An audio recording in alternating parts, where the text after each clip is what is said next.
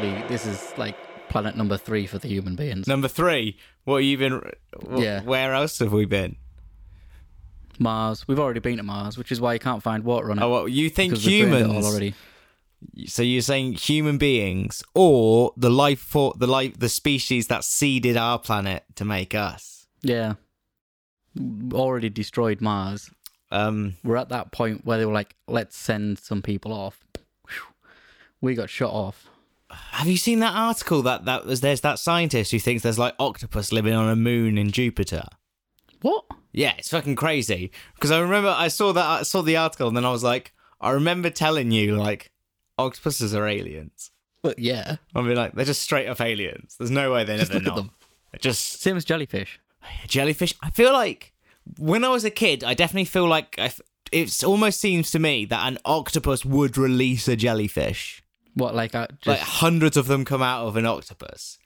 But that's like like the kraken yeah. would release like giant loads like but then again I didn't really know about the lion's mane jellyfish which is like 15 foot across and then like 200 meters long. So Yeah, isn't like the Portugal man of war? Portuguese man of war which actually is like four different animals living together as one or something like that. Yeah, they just live harm- harmoniously as one giant poisonous thing. They're like they just they're like yeah, we'll be one thing. It's fucking insane. And uh speaking about possibly insane stories. Uh, apparently, Jack's not going to enter in. So, uh, welcome back to 109 Ocean Avenue. Uh, today, we will be talking about the very first English spoken abduction case. I thought you were about to be like the very. Uh, I was like a week ahead there. I was like, hang on, we definitely said we're doing Barney and Betty Hill this week. Yeah. No, no, no. Well, yeah, we're doing, ba- which is like one of the first main abduction cases, though.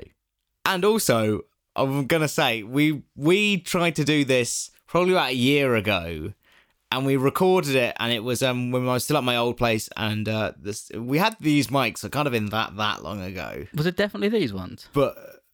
Oh, maybe it wasn't, but it just sounded crap and it was kind of a little bit disjointed. And at the time, we were so today, one of our like the main sources of definitely where I've got a lot of my information from is captured by oh god, I've, I've immediately forgotten the name. It's definitely it's ah the scientist. What's his name? Oh my god, Ah, Well, the book captured though about is Betty's aunt, yeah, it's her niece. her niece. Yeah, It's Betty's niece and Stanton Friedman. And uh, they they wrote the, like the most this detailed thing, and, and when we first tried to do it, I read just the pre for the foreword by Stanton Friedman, and I love Stanton Friedman, but he's he's like a real to the nuts and bolts uh, kind of real like all of his things are called like UFOs are real, but he does like to talk about all his things. In like the first page, he's like talks about every time he gives you a one piece of information, he gives you twelve bits of information about that, and I feel like that's how everyone feels about me at work. also, and I get get when you're not doing it, it's kind of annoying. when it's not me, I'm like, whew. But after that, it's the great thing about this book. It just keeps repeating itself over and over and over and over again. Yeah, but it's methodical. It's showing what went down.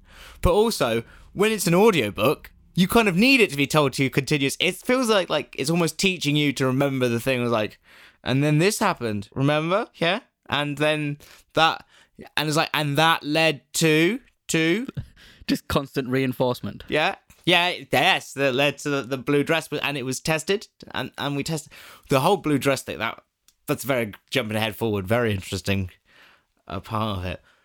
Uh, but you have other space news. Yeah, we well, not we because we're British and not American. But SpaceX have landed at ISS, and International Space Station, last week. I'm assuming, given the time it'll take us to record, edit this podcast, and get it out. Yeah, is that so? Is, did all they do that? The all the hubbub was that they just flew up some people like they do all the time. Yeah, it flew up two astronauts from American soil as opposed to flying up American astronauts on Rus- on Russia's soil, and costing the costing NASA about I think eighty million per seat on that. How much do you reckon this one flight. cost? I reckon it was only four hundred million because you got the rocket. It's got to be expensive. Oh yeah, I mean I can't remember what exactly what his budget was for the whole SpaceX thing, but it's Obviously, Elon Musk and his crazy mind. So, He's gonna kill us all. oh yeah, hundred percent. He is working his way up to being because he's all jokey and fun, but he's definitely working his way up to being a Batman villain. Yeah, he's gonna when he gets to the Mars, he's gonna take over. He's gonna buy it. Ah, doesn't he want to die on Mars? Isn't that his thing? Does he? I think he wants to die on Mars. I think he'll succeed. I feel like he'll turn himself into a robot though. What, and then just live his life out on Mars as a robot. Oh god, imagine he yeah he'll just like turn into like a power suit, like jump up into the onto Mars. But by then, like the Earth's mantle would have all like crumbled down from over mining and stuff. You know, everything would be on fire or whatever will happen. Yeah, but hopefully Tom DeLonge will have like contacted aliens by that point, and we can all get out of here. Mm-hmm. That that Because I'm definitely siding with Tom. you definitely siding with Tom. Yeah, when it comes down to it, Elon Musk, SpaceX versus Oh, de- to the Stars Academy, and people aren't liking. People don't like to the Stars Academy in the UFO world.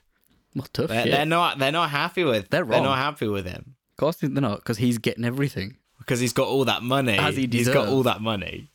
How much of his Yeah, I on I, I feel like I bring this up every time we bring up Tom DeLonge and this in, in the regards of aliens. How much was that the the leading point of why his wife left?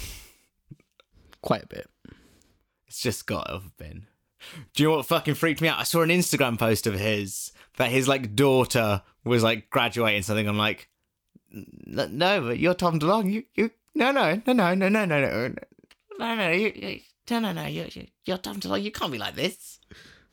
What? He can't celebrate his da- daughter graduating? No, it made me feel sad. No, it made me just feel sad and old. What? That he's already got yeah, kids. his kid. I'm like, fucking hell. How old does that make me? yeah. Well, I guess this is growing up. I think he's probably almost forty. He's got to be forty, surely. Yeah, so if you can't be any more than ten years older than me. Oh no, that's fucking tragic. Like it's th- it's sad. I can I just remember being at uni. I'm like, yeah, nice. This is now I'm like, which, oh, I'm old, which is weird because I'm like the eight. I'm just older than Owen was when he started uni. Yeah, yeah, but Owen's old. Like, He's old. He's he he's old man winners. yeah, he practically saw the dinosaurs. Oh, shall we? Uh, shall we get into get into this case? So we'll give a bit of background on Barney and Betty Hill first. Barney and Betty Hill met in the summer of 1956 when Barney and his then wife were on vacation with their two children and a mutual friend who ran a boarding house in New Hampshire where Betty had been renting a room um, while she was between homes, having been forced to move due to hers being remodeled. They exchanged addresses and remained in contact. He was a high school dropout, a store clerk in Philly, before joining the US Army as a qualified marksman truck driver with excellent character references after leaving the Army. He joined the US Post Office as a carrier. Um, but yeah, he was like he actually worked for the U.S. Post Office. He was like uh, literally, essentially like a mailman style thing. But he actually worked in Boston, so he would commute when him and Betty actually got together. Because I was listening, listening in the book, they were saying like she didn't actually really want to marry him at the start. It's not like because as they point out, it's like, and it wasn't because of the color of his skin, but her whole thing was like they were just kind of just real good friends. But like the whole distance of go traveling back and forth, and so like they ended up getting married and then like falling in love with each other. So it was all quite nice and sweet. Yeah, it's, it's it's quite a nice little sweet case, isn't it? It's not. But yeah, so he would literally like what go, which it was a fucking like I think it was like a four hour drop round journey. Yeah, which is a lot of commitment. Yeah, yeah. It was a fucking. It's a, it's a long ass way. But yeah, apart from as well as working for the youth post, so he was like a massive like community leader. He did a lot of work. Him and both him and Betty did a lot of work with uh like ci- civil rights activ- activism. He worked for. He was worked with the local um yeah the NAACP. Sorry, which uh as well as like they were real like devout members of their uh inter it's like interfaith church or something like that. It's called like it's like unionist. It's real weird. It's like a non All right. it's kind of like non-denomination unification church i think is what it's called which is basically like it's like a it's like a church for no certain religion. It's kind of like a mixture of all of them i think. Or i could be entirely wrong. That's from what i looked was looking not at just like a wide Christian church? yeah it's like kind of like an interfaith Christians church Or maybe does it just mean all of the Christianities? Yeah, I think it's probably all of the Christianities and anyone who. No, but I think it was. I think it was um Unitarian. I think they do about all the other religions as well. Possibly. I'm not sure. I'm not sure. We're not very big on religion, so Yeah. I'm probably never going to find that one out. Betty was working as a cashier and a hostess while studying for a degree in social work. She enjoyed spending the little time she did with the Hills. By the following year, Barney had separated from his wife, and as we said, contacting Betty, forming a romantic relationship between the two of them, and would spend long weekends and vacations together. He soon met her family, and all bar a couple of racist members of her family, they all took a liking to him. At this point, his divorce had been finalised and everything had gone through, so uh, the two of them then eventually got married on May the 12th, 1960. Nice. So the incident in question happened when they'd spent so few times together. So again, Barney worked so much, so he essentially worked nights. They had different sleeping patterns. Plus, she had- was now then starting working as a social worker. She would work loads too. Plus, they did all that. So all of their time was spent either working or they were again they were so active in their community because they were both pretty much community leaders. So they basically he booked some time off working and they were like they hadn't gone on honeymoon when they got married. So he was like, let's just we'll go now. We've got this time off and we'll just we'll take a trip up to Niagara Falls and Montreal in Canada. So because it was such a spur of the notice, it was they were literally like, oh, let's go on the Friday. Let's just go today. All the banks were already closed, and obviously being 1961, there's no way of getting any money. So they literally just pulled together all the money they had, which was around like I think seventy dollars or so, be able to make it back and so yeah, as I was saying, they set off on the Sunday, September the fifteenth, to uh, Montreal, and basically they went there and they were going to stay in the stay in the middle of the city, but it's like apparently it's like ridiculously confusing to drive around Montreal. Plus, because all the signs are in French, French Canada, e. And uh, plus, also because they had their little dog with them, they were like, well, we they should just try and head outwards to like try and find a motel to stay at.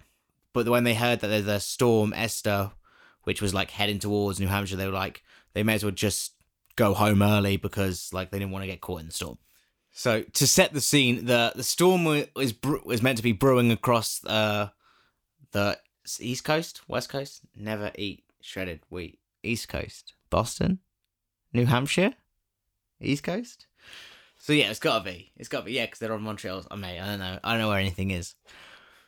But anyway, they're driving way back, and because um they're trying to like they're driving the scenic route, so they end up driving through the mountains as they're getting on into New Hampshire. So uh, what when they got into the when they got into the mountains, they uh, Betty soon saw what she thought was a shooting star, and when she looked up at it, until it was suddenly like it came to a stop, sat in the southwest sky, and it started to move upwards.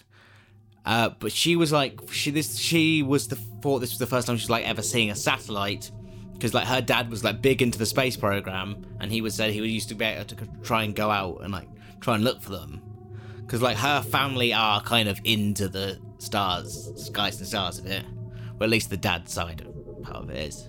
Yeah. I don't think either of them were believers in aliens. Well, uh, that's the thing is, uh, as we'll get to, we'll get to a bit later where one of them had previously seen what she thought was a UFO, but that was also with an- another load of other people as well when she saw. it.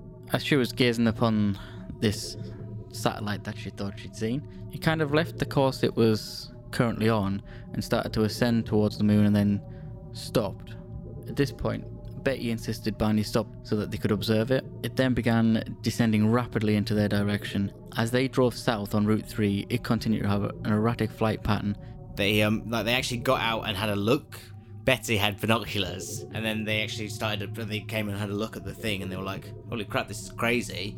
And then so then they just got back in the car. Um, so like literally, they were she was they were watch when fame before they stopped though they were watching it fly, and the whole thing like went o- straight over the face of the moon. 'Cause I don't know if the, the moon was full, but I like to think it was.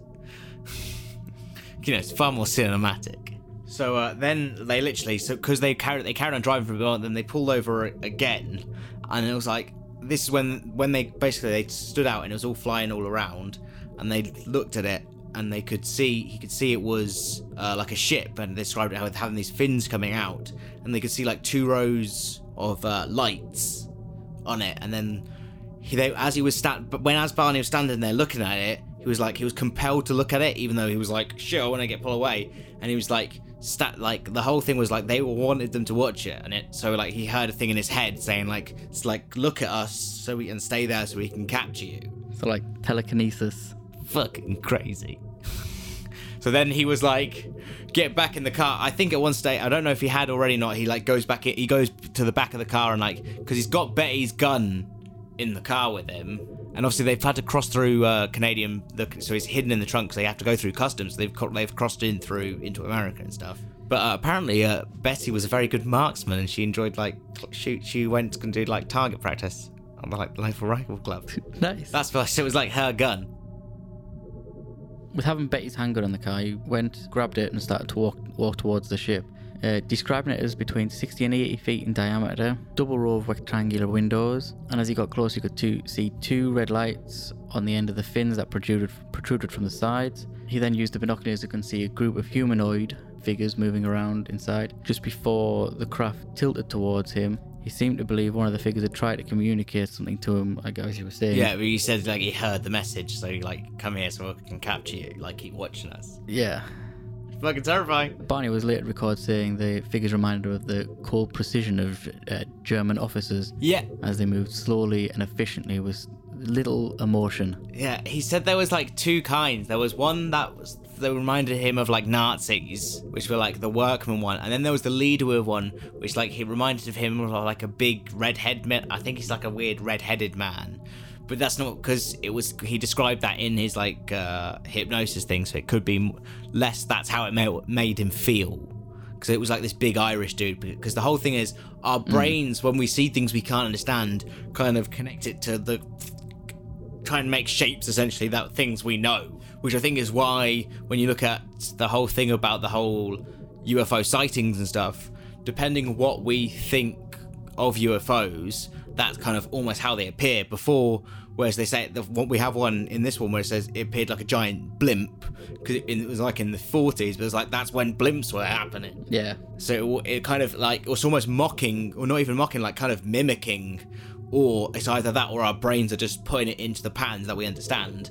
So it's whatever technology we know to be like the highest is what it kind of looks like. Yeah, just using similar shapes to describe something that you're quite not quite sure what Yeah. it actually is. Because where it's just like yeah, because it's because it's such a even if it's not like because I feel like it's kind of like more of a personal because again this one does see this Cal case seems very like an actual thing definitely happened. Oh yeah. It definitely seems to be more of like to me, whole, the whole thing's phenomena seems to hold the same sort of thing as like ghosts, where it's like this weird energy slash paranoia. It's like kind of it's all the same sort of thing. You know what I mean?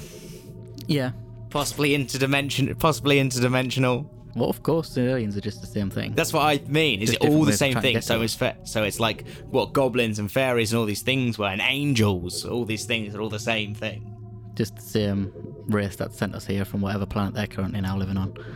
Oh god, we get to get into so many fun things. I think on this episode we also we're gonna touch into the Pleiadians. I don't know if they call them that, but they're like the good vibe aliens, which I think are the Ple- Pleiadians. And obviously we have what these ones kind of seem to be like greys, which are like the bad one. Yeah. Were these were, were these the first greys?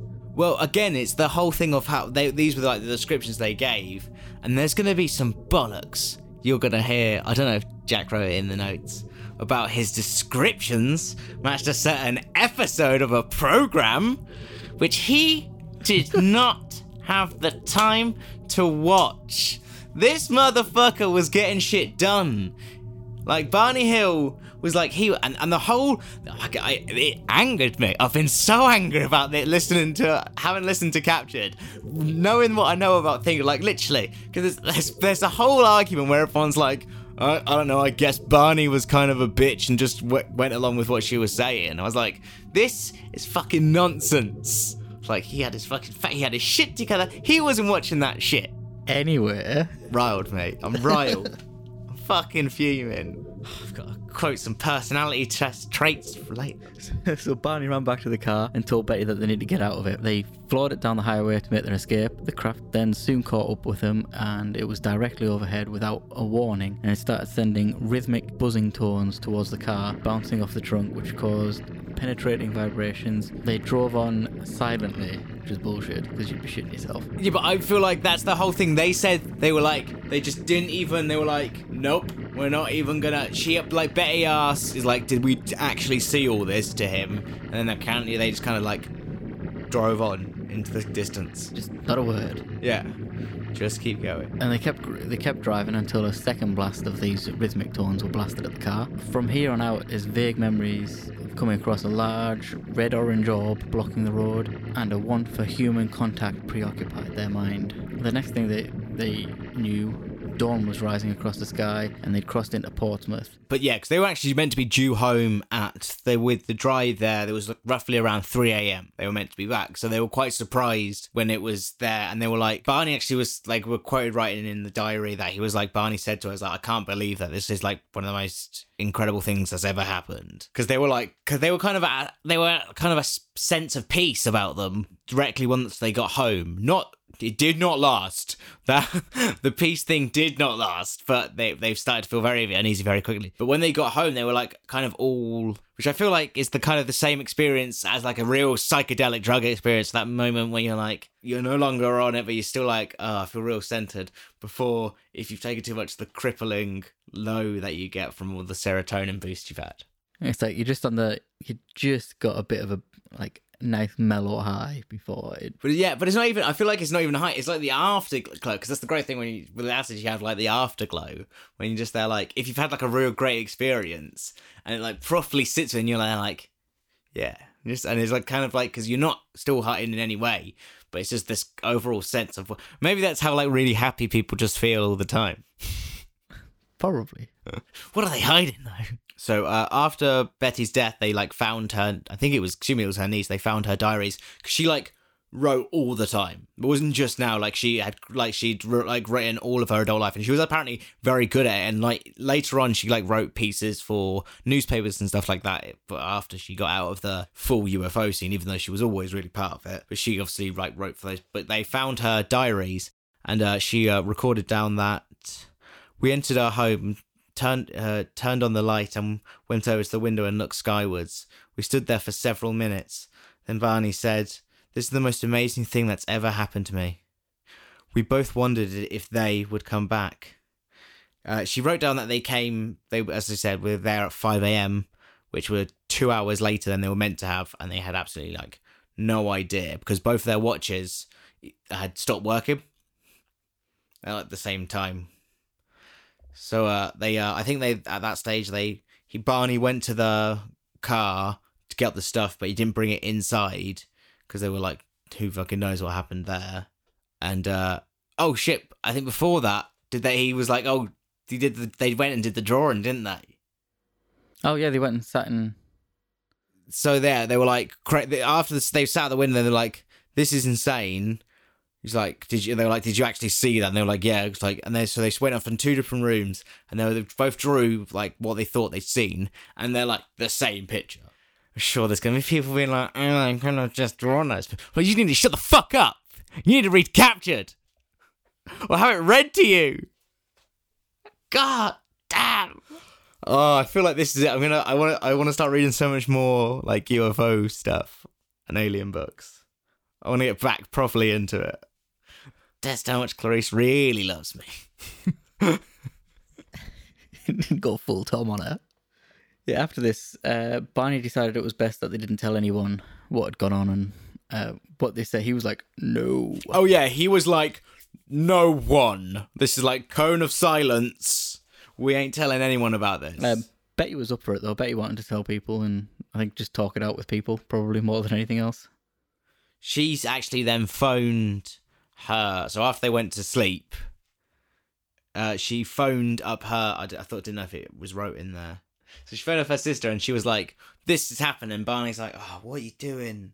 Well, we're not talking. I thought we weren't talking. I was like, "No, no, I'm just going to ask, tell my sister because her sister had actually seen a UFO before." Like this is what's saying. Like her story was she was with a group of people and she saw like a giant blimp size like shape in there, and then loads of small saucer ships went up to it and like went into it, and then it like shot away in like a second. So she was like, "Well, she'll know. She knows about these things. She's seen this. I'll tell her about this crazy thing that happened. Like we saw this thing and it's cut and it buzzed our car." So she goes and tells her, and her sister's like, "This is fucking insane. Give me a second. Let me ask around." And then Barney's probably in the background being like, I said no people.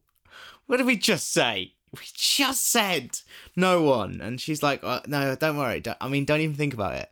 So then Janet's like, give me a second. I'll phone someone. Her friend's husband is a physicist. So she phones him up and she's like, there's this, there's a crazy story that's just happened. What does he say? And he's like, go and check the car and use a see if you can use a magnet if there's any weird signs on the car. So then she's like, okay, tells Janet. Then Janet's like, this is great. Oh, guess who just happens to hap- turn up?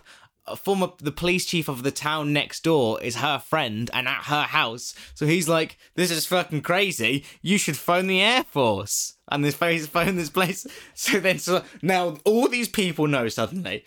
And then she goes back to Betty and she's like, Betty, go get a compass and go see the car. And so Betty goes out, and it was like had been raining, so the car was all I think it was like red, or maybe it was blue and white. I can't remember. Uh, it was a Chevrolet, Chevrolet of some variety. Let's go with red because I actually thought it was red as well. I was definitely thinking red. I 100% pictured red, but I don't know. I, I don't think it is though. I think it's I think it's blue and white. But uh, literally, oh, because I was there was a lot of information in the book about the trunks and the latches on it, so uh, I know about that now things you need to know. This is information when you're finding the truth. You need to know these key pieces of information. What colour was the latch?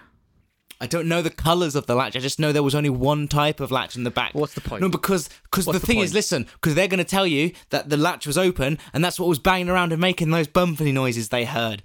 But that is a lie, because the type, specific type of car only had one latch, and if the car, if the boot was closed, the latch was closed. So otherwise, the boot would have flown wide open, and they would have definitely noticed that. So anyway, there's these shiny, there's these shiny circles, and Betty's like, "Come, let's go find the compass." And Barney's like, "I'm not having any of this. I'm not helping you find the compass. I don't care." So she sees these circles and she's going round, and because because Betty's she's a learned woman, she's and she actually is she's a very smart woman. She knows that a cheap ass compass, if you put it towards a metal of a car, for some reason it will do a little move around thing and do that. But for some unknown reason, the circles, she goes over one of these circle patches, which apparently like a, the size of a half dollar, a silver dollar, whatever that is. But that's the size of it apparently. And uh, she puts it over, and the compass just starts spinning perfectly. And she's like, "Oh, it's the way I'm holding it." So she like just places it over and moves her hand, and there it is spinning round. So she's then she's like, "Come on, Barney, come see this." And she's like, "Uh, no." He's like, "Fine." He then he goes there. So then Janet Janet Miller and her family come round and be like, "Let's go see this. This looks fucking awesome." Uh, so then, because the police chief's there and everyone else comes round, she's like, "You need to go and phone uh, Pease Air Force Base, which I think is the, what it's called." And uh, then she, they were like, "No," and then finally they like gave in, and he was like, "Oh, okay, we'll phone, we'll phone the, we'll, we'll phone the Air Force Base." They give a report into the 100th Bomb Wing of the Air Force. Barney decided to leave out the part featuring the humanoid figures. Yeah, because uh, it was initially apparently because it was initially uh, Betty who phoned them, but when after Barney got on the phone, he just started describing everything, and she was like, he started giving out more information than I did. Because it turned out that um, Barney said it was because like he didn't seem surprised by what he was saying. Mm. So he was like, well, he clearly is knows something about this. So he like just gave him all the information. Uh, this was officially reported to what was known at the time as Project Blue Book as Air Force Form 112, uh, number 100 1 61, as part of his intelligence report of the incident. This is what the book is a lot of. The book is a lot of this reading out of the numbers of the blue, especially the Project Blue Book chapter, which oh, it's a great book. Honestly, get the audio. I might just buy everyone that as my gifts for Christmas this year. Everyone's just getting that on audiobook. I'll buy them. Yeah, a one month subscription to Amazon, but they have to get that book. As part of his intelligence report on the incident, Major Henderson included Project Blue Book 10073 Project Record Card, which outlined a very similar description of the main body and wings that uh, Barney had given in. However, no official link has ever been made between the two reports. A form titled The True Extract of Daily Report of the Controller, ACS, Air, Air Communication Service Form 96 I love all that you're reading all these. uh, for the date of the 20th of September 1961 outlines the actual ground visual report. It also informs us that the Air Force personnel observed an unidentified aircraft on precision approach radar about four miles from the control tower. However, in November 1961, this incident was all but covered up they gave some some bollocks no- nonsense that there was a fucking weather balloon or something. Stupid fucking weather balloon. It was like it was flattened uh, the whole thing, but the weather balloon they were like, well, why was it so big? They're like, well, the weather balloon can span up to like twenty feet when it's that high up in the air. Then they're like, yeah, but the, the weather balloon part isn't what's picked up. You pick up the little information box. You can't pick up the big inflated airpiece. So how? What's this? It's a complete cover up. Yeah, so after this whole cover up and a, an official statement saying no evidence was presented to indicate that the object was anything other than due to natural causes. This whole thing, this whole experience that they'd had had left Barney unwilling to let think about it, let alone talk or discuss the matter with anybody else. However, Betty grew more curious, and this led to her checking out a book called The Flying Saucer Conspiracy by Major Donald Keyhoe. He was the director of the NICAP, the National Investigations Committee on Aerial Phenomena, a non-profit organisation that said the government was hiding information about the UFOs, which obviously, Yes, hundred percent. It's just come out that they have. according to Betty and Barney, it still are. So yeah, you know. still are. So she wrote or wrote him a letter detailing her and Barney's ordeal. And after this, it was three years after the whole incident when they, they also started having uh, nightmares, like very intense nightmares around this sort of time. By the time I think if it was late, I think it was all in that sort of same sort of round sort of time. It wasn't years later. It was like ten years later, ten days after the incident is when she started getting her nightmares. But she started getting weird flashbacks of kind of like half weird, strange, peculiar memories and supposedly this is when it goes into the later hypnosis stage people talk that this is how because they spoke to this person like because betty would repeat the dreams and then barney would hear them in his sleep and then he, that's how he reserved that. Even though barney's on a complete different sleep schedule to her most of the time because he's commuting the way to fucking boston. So they're sleeping at different times it's, it's fucking none um but i feel like yeah they because the nightmares were happening for a while and then then barney was like no one we're not talking to anyone we're just gonna chill out and then Betty started obviously had the nightmares and stuff like that. And then they started to get these weird symptoms. Like Barney got this weird circle, like perfect circle, like on his groin area, and like this weird cup shape. And they were like kept getting inflamed, and he kept getting like peculiar ulcers and stuff like that, and he felt like real ill. And because of that reason, they were like, "Oh, you can't remember something's happened." Like the Air Force were like, "You should go see a psychiatrist for like essentially it's like trapped memories." I actually sent you a thing where it's called. I sent you a thing the other day, if on text, possibly. You did. Conversion hysteria? Yeah, so basically, when the whole thing is you go back and you regress it, they put you under hypnosis, is you go and confront what's make giving you this the it. so you basically have the symptom you go and conf- under hypnosis confront that and once you confront it you kind of get over the thing so it's not meant to help you remember exactly what happened which i think is what there but it's this whole kind of you kind of confront the ability because you can often remember it but then it's the whole thing is more finding the emotion and trying like getting over that feeling and thus relieving your symptoms so they didn't act- So, so I was gonna say it's sort of like dealing with um like repressed memories and repressed trauma. Yeah, it's the whole thing. That's what they were going there for. They weren't going to try and work out what why that happened. They were trying to deal with the issues that had come up since then. So yeah, so they actually uh, what I'm saying is they didn't go to because they ended up going to doc this guy called Dr. Simon, but they didn't go there to like essentially just to cover the memories. They went there to deal with the issues that had come up because of that. Yeah, it took Dr. Simon three weeks to get the Hills conditioned in, preparation for this deep hypnotic trance they had to be put into. Uh, yeah, that was a real cool thing when they were like starting to do it. Because Barney asked like, what was like, what would be, what is a hallucination? To because they obviously explained the whole thing, and apparently they were both. I can't remember. It's a real confusing word, but they could both reach that state, which I think it's like thirteen percent of the people can reach this level where you can get so deep into this trance. So it's like some people this is why people have been like, oh, they're so susceptible, but no, they're allowing these things to happen so they can, Mm-hmm. so they can find out what happened, rather than they're just completely susceptible to it. But he said it was like, oh, a dog's come in because they're trying to work out if you when you go back and remember, because you have to kind of like pontificate and work out what happened. He was like, how will I know between a fake memory and real memory? Because it's such a the memory's such a uh, fallible thing. So he's like, oh, you, he know you essentially he's trying to work out, even though he know when he remembers the dog coming in, he sees the dog and he look in his mind the dog's actually there, but he knows that's not a fake memory. That is that's not a memory he's had. He knows that's like a fake thing that's happened because of the hypnosis. So they understand like how it works when they been like, oh, you just made these things up in there and remember them as real memories. If that makes sense. Yeah. I don't know if it does. I don't know. Yeah, Dr. Simon uh, concluded that their recollection and memories of the events were both very similar to each other and consistent with each other's reports. There is a lot of talk that Barney was obviously, as you were saying, more susceptible and taking on fantasies inspired by Betty's dreams and nightmares that he'd heard. And Dr. Simon said this was the most reasonable explanation for his side of things. Because Dr. Simon does not. He's not a UFO thinker. He does not believe No. in the whole thing, but he does. He does very much believe that they saw the flying saucer at the start. That's like no. Everyone essentially is like that's he there. He's like yeah, that bit's true, but this part of it, nah.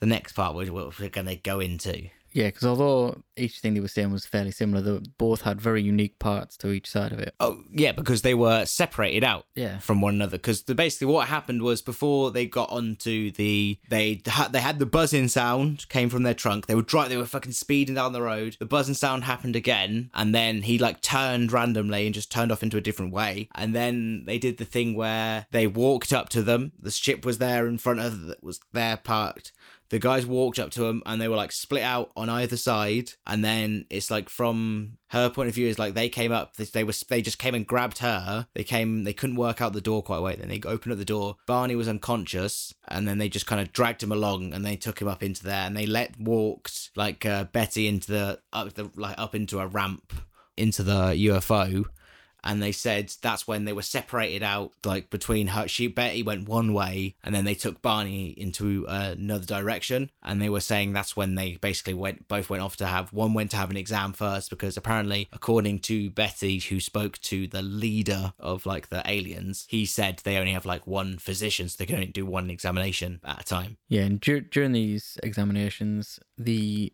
humanoid beings removed Betty and Barney's claws, plucked strands of their hair, took clippings of the nails, scraped the skin, and each sample was placed on a clear material, not unlike a glass slide. Needles collected to connected to long wires were probed into their heads, arms, legs, spines. But they apparently they weren't even just probed; they were just kind of placed. They like placed needles on their temples, and then Barney said that he felt like the guy went down his vertebrae, like because the, the doctor guy who came in, he was again he was different to the other one, and he said he was like would touch him, and like he, he thought he was like counting his vertebra or something, or whatever he was doing, he couldn't quite work out. Because this is also what differed is that Barney, when he was in his examination, they said they gave him basically something weird went up inside his ass. They said it was very like a very thin thing, like he felt it go in, but it wasn't like a major discomfort when it all went in. So something went in, and then a cup thing came out and was placed over his junk, which is exactly where he got the weird set of rings and like someone some doctor said it was like they were like oh it's just uh warts and they were like what are you fucking talking about this isn't clearly isn't this like because it, did- it was there's a weird genital wart to have like cauliflower out or something and it didn't cauliflower and it was just in this perfect circle So it sounds like they were getting like a full medical. yeah it was like it was like a full exam apparently it was like it was just like a full like medical examination they would they did also a long needle went into Betty's stomach and she was they she she thought it was given uh like a pregnancy test but it turns out to be like a weird thing like apparently she the way she described it it's like a test that happens now like an amniotic test that how you do for when you do like chromosotic testing for children you know when they All right. like check for like if the kids have like down syndrome or yeah. Stuff work, work out the paternity and stuff like that. It's like this weird test and she described it and it's like kind of what that like that is now but like obviously she would have no idea about that. Even though she was she was like a social worker she did understand doc, like the dog stuff but they it wasn't so and she also saw something like like a laparoscopic tool which wasn't being used for like till the like 1990s so she was like describing things like she there was no way she would have like known of like what ended up being like actual tools to use. And then as they were saying as barney was off in like one room getting his probably examination. Betty was in a room with the leader and this is when she was like uh can i have something to take home with me? And he gave her like this book and he looked at the book and he's like oh and he's like can you read that? Because again he's communicating through through their heads uh, and uh, she's like no it's not about me reading it. It's about me having proof that i was on this. And then like he kind of like laughs her away and he's like yeah sure whatever. You can have the book. And then they go to the other ones come in like what are you doing? And like, i'm just giving her this book. And like no we can't give her the book. So he takes the book off her and she's like no i'm gonna remember this. So she's, she's like where did where were are we? Where are you guys from in the stars? And again he's been like fucking dickhead. Like pulls out the stars and like where are you guys at where are you on this map? And she's then he says like, yeah, here we're from here. But this is this whole thing of like aliens are so benevolent. Like, why would you trust them? Why they what they're gonna do? Of course they're gonna lie to you. Why would they tell you where they're from? It doesn't matter. But they're gonna say we're gonna wipe your memories anyway, so uh, you're not gonna remember. But another thing that she noted down is that Betty her dress was so two things that I think we completely forgot to say was when they got home, Betty's dress she her dress was torn and ripped in certain places. So she, and it was covered in this like pink dust. So uh, she kind of basically hung it up, and she went to go. I think she went to like throw it away, and then she's like, "No shit, I should save this." So she like put it up in her closet and like left it for ages before she got it. She got then they did loads of testing when they because when she got in contact with uh the Air Force and stuff like that, they actually took it quite seriously with all after they've heard all this stuff and they started doing testing on it, which I think came after the book came out. So they did these te- they did the, I think about five labs have tested that dress. yeah, yeah, loads of people have done so many tests on it. But it was yeah, it was covered in all this stuff. And Barney's shoes, it was like this new pair of shoes, were all scuffed across the like the top bit of the shoe. I don't know what that part was. As if he'd been like dragged by. Dragged, because that's exactly how she did, was described him being dragged was up, all up and across. And so those are the two things. And she said that when she was having her exam, they went to do the weird spine thing like they did to Barney, and then they tried to take off the dress, and he couldn't work out how to take off the dress. And so she was like there, and she was tried to unzip it. And then he worked out, then he started pulling at it. That's when it like got torn. And another weird thing is they got really obsessed with her mouth. Barney had dentures, and obviously he'd been examined first. So when they examined all this stuff, they took his dentures out, and so they couldn't. They brought them to her, and like they couldn't work out why they had these. And she was like, "Oh," and she tried to explain how when we get older, but he had like a grenade uh, went off or something like that, and he lost his teeth, so that's why he had dentures. But then she tried to explain when people get older, we lose our teeth, and they couldn't understand the concept of aging. So it was like she was trying to just like explain what happened, like how the aging process like works, and because again, it seemed to be a very scientific looking at like what's Like, what is aging? and like she, she- he had he spoke complete English, but he didn't understand what colors were. So when she would say yellow, she's like, "What is?" What is yellow? And yeah, as I was saying, the, they're in this, they're doing all these hypnotic tapes and stuff like that. And after the end that they'd finished doing them, the doc, Dr. Simon was like, here's the tapes. You go now and go home and listen to them and you can get over the thing. Because like each time they remembered, and hell's yeah, we're going to play into splice with some tapes in this. I know this this creature, this leader is telling me something. He's telling you something. How? How is he getting it to you? I can see it in his face. Do you see his lips me? move? Yes. No, his lips aren't moving. Yes. Go on. He's telling you. And he's looking at me. What did he tell you?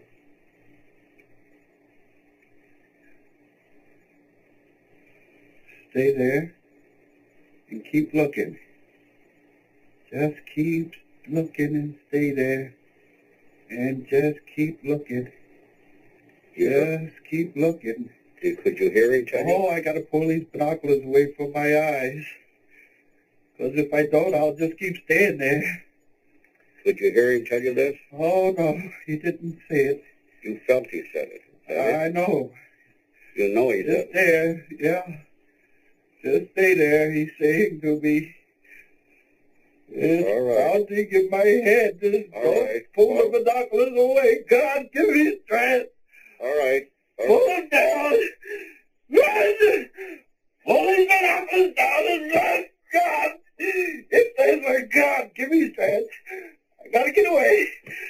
Oh, oh, Betty. All right, all We right. gotta get away, Betty. All right. Calm down. Calm down. I'm driving. I Calm gotta down. get away. Oh, How could you be sure he was telling you this? Calm down. You're still asleep. oh. And as you'll see, when you, if you listen to the tapes, like, they're fucking, hits, Barney is worried. Oh yeah, He is concerned. it's true fear. Yeah, like he is scared. Like whether or not you think they were abducted by aliens, something definitely happened. like it's fucking crazy. So when they they got these tapes and they were like, we're not going to listen to these tapes. So then I think they were at They either went to Janet Miller's house, or maybe I think they went to Major Keyhoe's house. 'cause I think they became real good friends. I think at this, so they were. So I think they went to Major Keyhoe's house to listen to the recordings for the first time, and that was when they were like, when uh, they listened to them, they were like, "Shit, something definitely happened. What we need to do is get these uh these two There's this UFO network, and it's like the two counties UFO group, and they and Barney's like, "We're not talking to any more people about this." I don't want to talk to any more people about this. Please, let's just stop talking about this. And then, so they talk to the two bit, and he's like, "Yeah, fine, I'll come." Because at first it's about national security, so that's why he was telling the whole Air Force thing. And he was like, "Yeah, about doctors to try and get over all these physical conditions that I'm having." He's like, "I'm not gonna want to talk to these fucking UFO people." But he goes, so he like gives the speech, and someone who's there this bastard. What's his fucking name? I hate this guy. At the time then, no one knew about it because he was basically was like, oh yeah, they were kept. They actually managed to keep it tight-lipped until this guy who was at the this two counties UFO conference thing group. uh, This guy called John Luttrell. So basically, he was at the UFO meeting when he heard about their experience, and he managed to get hold of an audio tape from Dr. Simon and he was like, Hey, let me write this article about you. And they were like, Look, we really don't want to talk to any more people about this. Like, please just keep it shut. And he's like, no, let me just, I'll just write these articles. And they're like, can you, can we just write these articles? And he's like, no, no, we really, we really don't want to talk about these articles. So then he just fucking writes these articles like a piece of shit for the Boston Traveler. And it was called, uh, the UFO Chiller. Did they seize couple? and he's fucking, he, honestly, it was like a five page piece and it was done without them essentially knowing it was going to happen. And then, so then like, cause that all happened and then that led to them having the book because they were like, oh, this guy secured the rights for that. And he was like, oh, I want to write a book about you guys after hearing the articles. And they were like, well, fine. Now the fact that everyone knows, we didn't want to tell everyone about this, but the fact that everyone now knows about this, what we need to do is like kind of like tell our side of the whole story thing so we don't look like dicks. Because the whole thing was Barney didn't like the fact that he had basically somewhat these tapes that were gonna, were him, he's very scared in these tapes. And if people didn't believe that, they would just think that Barney's just this kind of guy who's scared of like imaginary stories where he's like, fucking something goddamn happened to me. And so I was like, I'm going to actually, like, even though again, he still wasn't big on like, that they did the book and, but, because then in this time, he's like adv- he's on like advisory group for again the uh, the NAACP, but he's also I can't remember what it's bloody called now. But he was recommended by like the governor to be a representative for the black community in that area, and like I don't know if it was just Portsmouth or maybe even New Hampshire. So he was like reporting to the governor about like like human rights, and he was so massive in like this poverty group trying to like. So he was such an active member of his of his community, and he was like, well, fuck you, then you've like kind of ruined this whole thing I had going because now I'm like the UFO scaredy guy. And uh, so they publish the book gets written that is called uh, was it Journey an Interrupted Journey? Yeah, John Fuller, An Interrupted Journey. So they they uh the inter and it's and it's like a bestseller, so it kind of gets them in all this circuit. And because of all this, people it's a very well uh, written book, and I think it made a lot of people believe in their story because it was very methodically noted down. And because they made sure that Dr. Simon had editing rights on the book to make sure he didn't publish anything fanciful about it, because they didn't want a fanciful account, they just wanted the facts essentially stated out as what happened in this case. And from this, like people big people in the UFO world started getting in contact with Betty and she would um like this guy I think it was Jacques Vallée who's this uh he's an astrologer and like a big big uh psychic UFO guy. So he's like oh he's he got they managed between them and NICAP uh she like start tries to get them to contact the UFO in her head essentially because there's a and then like go do experiments with like try and show up in this location and then because she reported many sightings of seeing UFO which unfortunately like in her later life she started her own like UFO group and everything. And then uh unfortunately that was kind of her demise because there was all this like basically she was so certain that she knew that what about UFOs that she wanted to show people. So started like stop the whole reason that everyone believed her story that the people who believed her story was because how methodically it was all noted down and, and it was done very proper point by point by point And then when she started doing experiments with with NICAP and stuff like that, and other ufologists, uh, she would like concentrate. And they went to her parents' house one time, and like it turned up at her neighbor's house. A UFO turned up there. So there's all these weird sightings that would happen around her family with when they tried to come up. Basically, she would try and think of a UFO would appear at a certain time in a certain place, doing a certain thing. So in case they saw it, they would know that's the psychic connection because there's this guy called Rear Admiral Knowles. He's also part of like NICAP. So he's this big fucking fleet army fleet commander and he gets in contact with Betty was they're like this is how she gets into doing all these psychic tests because he was in he was a big proprietor for Project Blue Book as well and he was doing like an aeronomical things along with Allen Hynek, who again is a massive person in the UFO world. That he's a basically he doesn't believe he's a UFO debunker, so he goes around trying to prove it. But he ends up Oh. kind of becoming, in doing so, like a massive proprietor for, for reporting UFOs things because he was trying to go out and debunk them. But then if you can't disprove them, it's like here's all this information. I think there's the Hudson Valley sightings, which I look fucking can't wait to get into when we do that uh, in the future, which is him and like some other guy, unfortunately. And I think the other guy kind of ran away with it. So like all these massive figures in the UF in ufology, like got her and he had like uh, got her to do all these experiments with her and then because of that she basically built up all this confidence that she could uh talk to the essentially co- communicate with the UFOs and she did believe that they like were watching her often like for the rest of her life I think you would out of paranoia though. yeah, or do you? Ha- this the whole thing of like, if you are you crazy because you're seeing UFOs, or are you seeing UFOs because you're crazy? Bit of Like both. it's fucking imagine because if it's just a psychic experience, but it's like kind of a little bit physical. So say if it's like twenty percent something's actually there, but the eighty percent is done inside your head. So like the thing we see as a UFO and this giant thing could be like a tiny little like orb, like a size of a ping pong ball, but it's you can't see it because it's in a different dimension. But it physically it's barely there, but it is there. But we're seeing it in person. The person the experience happens to is like the worst thing they've ever seen. I don't know if this is all just nonsense at this stage, but I love the book captured. We haven't spoken about the uh, star map yet. Oh, so one uh, one thing we didn't before we get into the star map. Uh, one thing I didn't talk about, we said about uh, her seeing UFOs and that. Uh, but actually, after they had some weird things started happening at their house after the incident. Like one day, the earrings that she was wearing that uh, Betty just put somewhere else, just one day appeared in a complete other spot. Also, they like went out and where Betty had left the newspaper from when she was doing the crossword, she left it on the side. And when they came back, there was like a thing of ice like folded into it. But inside the ice, there was like a weird pattern. So it looked like it had been frozen, but a pattern was inside the thing that's frozen. Then the, the outside was like cylindrical, like all smooth. So they just literally like threw it in the sink and were like, the fuck? Before like going out and looking at the sky, sky like, the fuck is happening here? After Barney's death, Barney died of a stroke not that long after. He died in 1969, only a few years after the incident, really. So then it was after his death that like weird things started to happen. And also Betty got other people to move into the flats because I think everyone else kind of moved out because it was like an apartment block. So I think, I think they were like the tenants of almost.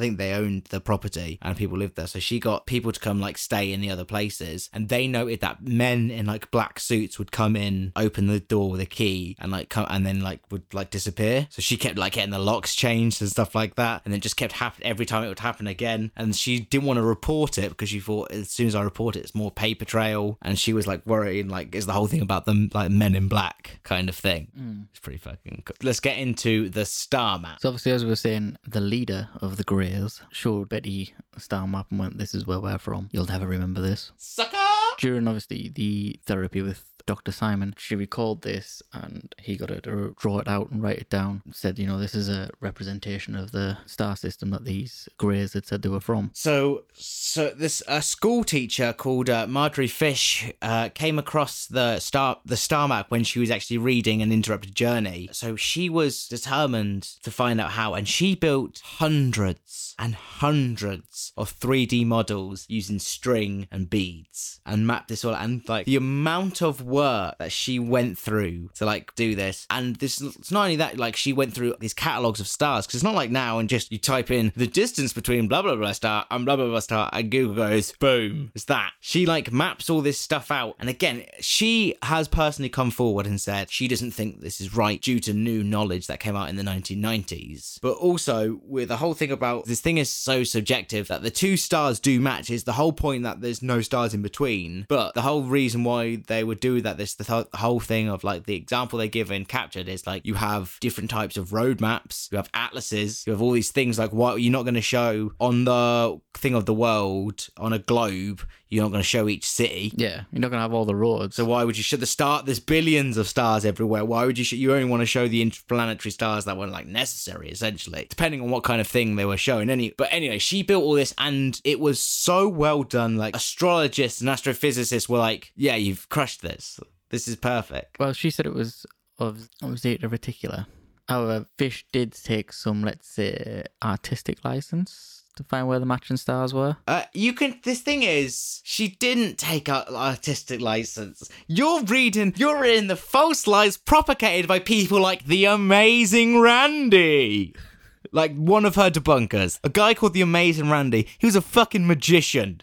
A magician, and he was like, "Oh well, if you can't." But honestly, he, he said he made up just these bollocks numbers, and then Carl fucking Sagan, yeah, sure, oh billions and billions, I'm the smart guy. Like Carl fucking Sagan's so arrogant about. He's like, cause they this MUFON. I think someone released this article and it was about the possibility of it because they quoted Carl Sagan in the fact because they were talking about her map. He was like, "I'm gonna sue you if you don't take my name off this." He's such a fucking buzzkill. But yeah, uh, yeah. Unfortunately, as I as I said, uh, they it was Zeta Reticulum, which I think people still to this day believe that's possibly where because there's two of them. There's two Zetas, and uh, they feel like between the two possibly is where their base planet is. yeah, MUFON decided to take it as fact. Muf- MUFON are the mutual UFO network, by the way, in case you didn't didn't know what MUFON was. And it wasn't until Charles Huffer, a MUFON investigator, chastised them for not updating the theory, he, as he thought he discovered that two of the triangle stars were outside the boundaries of her theory. That stated all the stars were within 55 light years of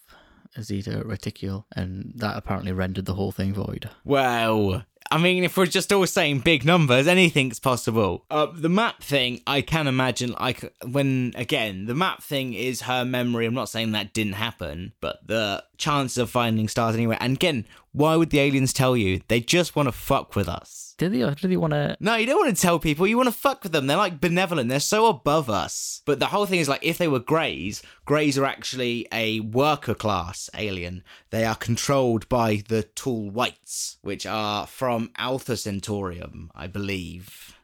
So uh, I think, and they're like they're like a hive mind. So they're like half robot, half they're like a biological robot, and they are, are sterile, so they cannot reproduce. So the whole thing is the Greys, because of their nuclear war, which is why they want to come over here and stop us using nukes, or is why they're attracted by nuclear source because they're like, fuck, they're going to do the same thing as ours. So they basically sterilize themselves through nuclear war, and they're using humans to try and reproduce and making hybrids, possibly. Oh, so they want to stop us using nuke to, No, to make sure we don't burn our genets out. so they can still keep building high. and they can still keep using keep using ours to make human hybrids. But that's of course if the Draco uh, indigenous aliens of Earth don't eat us all first. which they will. Well, they slowly are. Go on then, try and throw me, throw me some claims, and I'll just fucking keep knocking them back down. We've all we've already knocked out the uh, that he was highly suggestible individual. Yeah, fuck that. Honestly, go. There is a there is a part of uh, where they do this psychological profile, and they're like everything. Where it's like anytime it's like a mental faculty, Barney is scoring scoring higher than average on all these things. Yes, he was more passive than his wife. Like she was like a very again. This is why she was the very forefront into this whole thing. But he wasn't. They would like argue and bicker, and that's what they really enjoyed doing. Was like they would definitely stand up to one another, which I think is because they obviously came from being friends to becoming before they became in a relationship and got married. But they were like, so this whole thing was like, oh, she could just hear this. Plus the whole nonsense that he heard it in her sleep when he wasn't sleeping the same hours because he was doing his ridiculous commute to Boston. Yeah, but you'd still hear uh, like as he was waking up to go to work, or he was, was come back in and she'd gone to bed. Yeah, but the whole thing is that you don't. But she's woken up. I think they're in like real different sleep patterns. But uh, I think it's bollocks, personally. But I think, yeah, this is one of the cases where at the start, again, I've been converted by this book, and it could all be nonsense. What about the fact that uh, both their accounts are very similar to the 1953 film Invaders from Mars, and that Barney's description of them is remarkably similar to the Bifrost Man? Barney did not watch that film. Why not? Barney was not a- a fanciful man. How do you know? Because I have heard accounts from friends and family. He was so busy. He was such an active member of his community. He ain't sitting down in the very little time he has. For this, they were meant to go on this nice trip and it got ruined. I just, I feel like it's not because they don't talk. Like the Bifrost man is much taller than the description, but also it's the whole thing of what I'm saying before. If you have an image of what an alien looks like, maybe that's how it looks to you. Because otherwise, how else could you possibly comprehend it? You've already pre-built course- that image before. Yeah, so when you see like a psychic experience, even though it's a physical thing that's happened to you again, it's still a psychic projection. So you kind of imply whatever thing you can to it. Yeah, same way as like psychics work and mystic readers, fortune tellers. What, what does that mean? What do you mean? Like, and they'll they'll tell you what's going to happen, and then when something vaguely similar happens to you, you'll piece it all together and say, "Oh, look, they told us this was going to happen." Yeah, well, yeah, again, that that's one way. But then it's the whole thing where you look at it like I'm starting. To, the more and more recently, I'm starting to think I might be slightly psychic. I'm not. I'm not gonna lie. I've been I've been noticing a lot of uh, synchronicities and a lot of uh. Examples. I I can't even give them. They're so small. They're such small little things. Like I've guessed how many again, but it's not even like I've I keep guessing numbers right, and they'll keep going real specifically, and I keep getting those things right. I often can hear what Clarice is thinking, but that's just That's because you live together, though. that's what I can do sometimes. Yeah, but I can hear it. I literally get the word in my head, and then I say it Yeah, it's because you've been living together for the last three years. psychically. Yeah. Yeah, but that's how it, that's what happens when you live with someone. No, no, no. I don't just know the thing she's going to say. Like sometimes she'll go and say a random thing, and before she says it, I'll be like, "Nah." And then she's like, "How did you know I'm going to say that?" And I go, "Because I can hear your thoughts." But there- again, it's just it's such weird little minor things. And I heard someone give a description of uh them being possibly psychic, and I'm like, I am matching all of these things. And what I what I feel like the two thick ways that I connect, I think people who think they are psychic and people who spoke we kind of crossed over these categories. Especially now that everything's so mundane and everything's so day to day that it just happens in the exact same way. Like that time isn't real. So this whole thing of being like, oh yeah, I thought about it. It's like even though you're remembering something from three days ago, and you're like, this is exactly what happened though. I'm like, yeah, because you walk up these stairs every day with this box. that's all life is now. Yeah, it's just the same thing over and over. So unfortunately, with as I said, with Betty, she kind of went off the deep end after working after Barney's death, working with all the massive UFO people and people. She was getting very respected. She kind of started asking people to give her UFO experiences of like UFO stuff, and then she started doing conferences and circuits, and then she convinced a few other people to do the hypnosis. But unfortunately, it wasn't done by proper psychiatrists, so it just kind of got their trauma like brought up, and often they were just mentally ill. She said the lots of people, so she kind of retired. She was like, "I'm out, peace," from uh, the UFO community. Yeah, I think that brings it close to the whole Barney and Betty Hill. Yeah, uh, definitely happened. I'm saying 100% yes. I mean, I'm going to say 100% yes as well. I'm going to say not in the exact way that maybe they thought again, but something definitely happened. Oh no, I, uh, yeah, I, I, I really enjoyed like re- getting to revisit this again, even though because we, didn't do it the last time properly. But I, even I'm saying that even if they were not abducted by aliens per se, some weird government psyops, Oh, yeah. MK Ultra shit went down. Yeah, if it wasn't aliens, it was definitely the government. the government government gone did wrong damn government so uh yeah that is uh it for today's episode we hope everyone is oh obviously you can email us at all any anything about anything i don't Yeah, just whatever. just say hi. Uh, email us at uh, 109 Ocean Avenue, or you can obviously follow us on Instagram at the same 109 Ocean Avenue, or follow us personally at I'm at Stay Teak. I'm at Jack Blank. And uh, yeah, everything's fucking crazy right now. And uh, Yeah. So if you like, if you are out protesting, you know, stay safe. yeah, man, because Look after yourselves and each other. yeah, it's fucking nuts. I I, I don't I, I don't know. I'm kind of I'm kind of a, a lost for words with it all. again, I don't, I don't know if that's partially the the issue. I uh, I don't- I don't even know how to uh, trail out on this one. Not me neither. Oh, maybe we could like just play out on a fun, happy song. I don't know. I'll let you choose. Peace.